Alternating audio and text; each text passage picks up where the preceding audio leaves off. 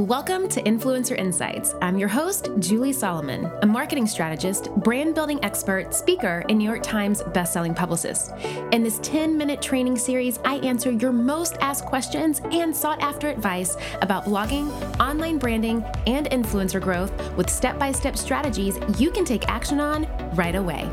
Hey guys, and welcome back to Influencer Insights. We have another incredible listener Q&A for you today, and this comes from our listener Bethany, and she asks, "Julie, how do you determine pricing for services? Ah, oh, Bethany, this is such a good question. And this is one that I love to talk about. I actually have an entire module of, about this in my program, The Influencer Academy. So I know one thing or two or three or thousand about this, and I cannot wait to dive in with all of this with you today because I know that setting prices is one that you know, if you have a product or service and you get to that point and you're just like, oh my gosh, what do I do? How do I do this? How do I set this price? It's one that we can all relate to. So, when setting prices, you must consider how this service that you're wanting to offer fits into your overall business models and goals and the other services that you may want to offer now or that you'll want to offer in the future. So that's first and foremost, and really how you want to position yourself in the broader marketplace, okay?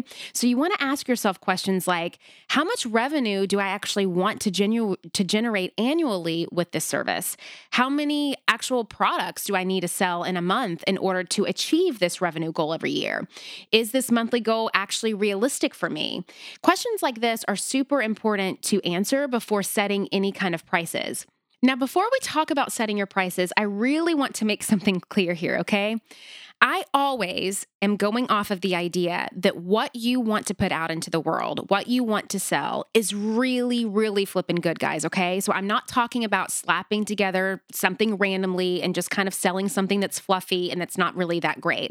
I'm really going off of the idea that how you're showing up and what you're wanting to create and what you're really wanting to give to people is going to be the absolute best that it can possibly be. So it's really going to be good quality. It's created with your ideal audience in mind, with that person person who really, really wants what you have to offer. So there's a lot of intention behind it. So that's where I'm coming from when it comes to pricing. Now, before we get into step one, I do want to remind you that we do have free transcripts of all of our episodes. So you can head over to juliesolomon.net forward slash II40 to get a free transcript of today's episodes and to get all of these steps downloaded and on to paper. So, step one is what I call owning it. Okay. When determining your prices, you have to own it. You have, if you have an incredible product, the only thing that's really controlling how much you choose to charge for it is you. Okay. It's your self worth, it's your confidence, it's your belief in the product that you're creating. It's like 99.9% of this thing. Okay.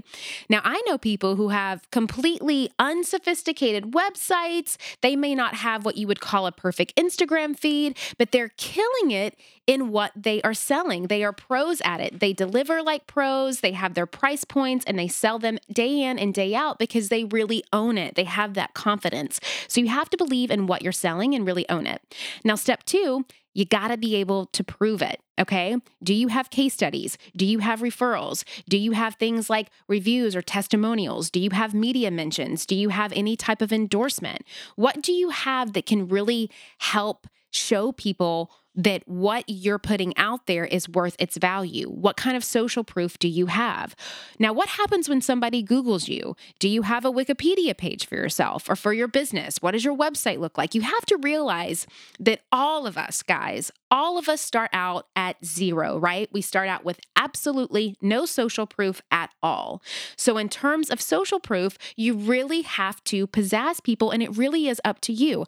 I'm not saying it's going to happen overnight. It may take some time. You may even have to give the product away for free for a couple of people as like a case study to get some referrals and reviews back. Do what you got to do to get your social proof out there. And you got to be able to ask yourself, what are three steps today that you can take to build your so- social proof? That should be one of your homework pieces for today. Now, again, you can go to juliesolomon.net forward slash II40 to get a free transcript of this episode.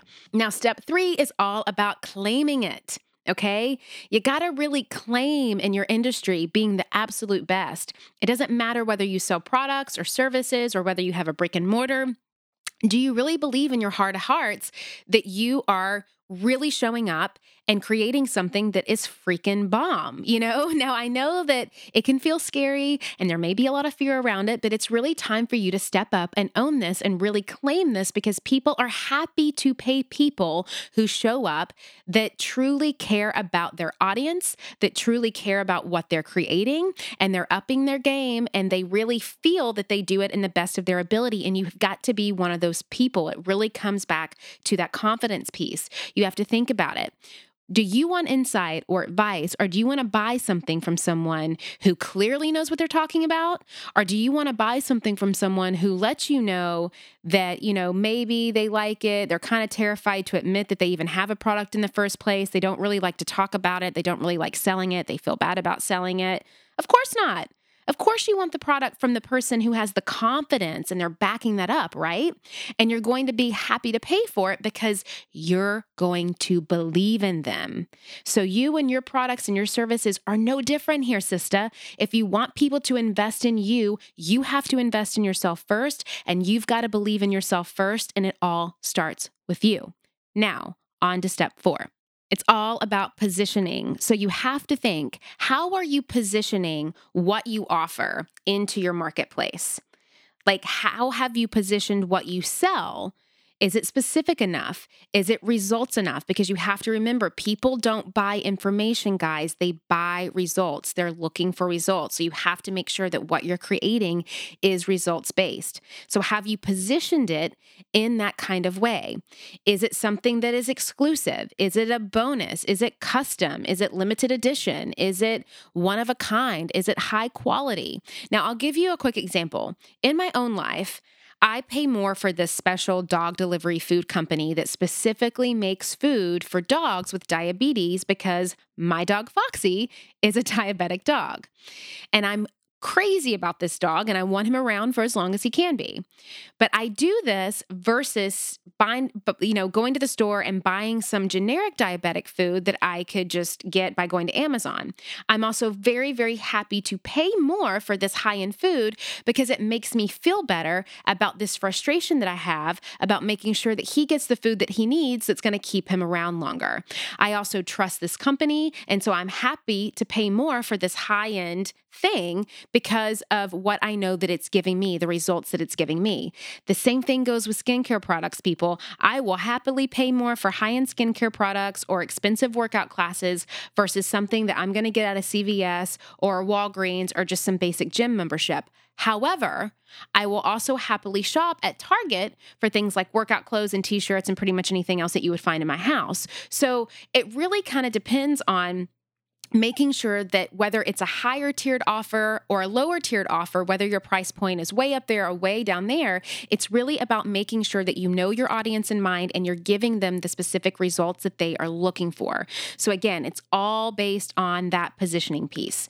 Now, one more thing you've also got to decide how much revenue you'd like to generate with this specific offering over the next year and how much you're willing to honestly bust your behind to create the best product around around.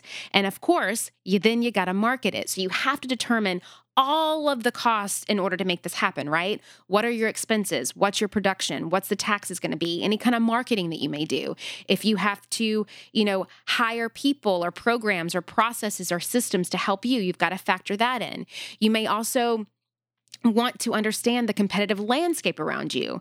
So, you know, what are things being priced at that could be potentially competitive to your product? You want to think about our alternative products and services that people might be choosing or buying and kind of where your service that you want to create kind of fits into that.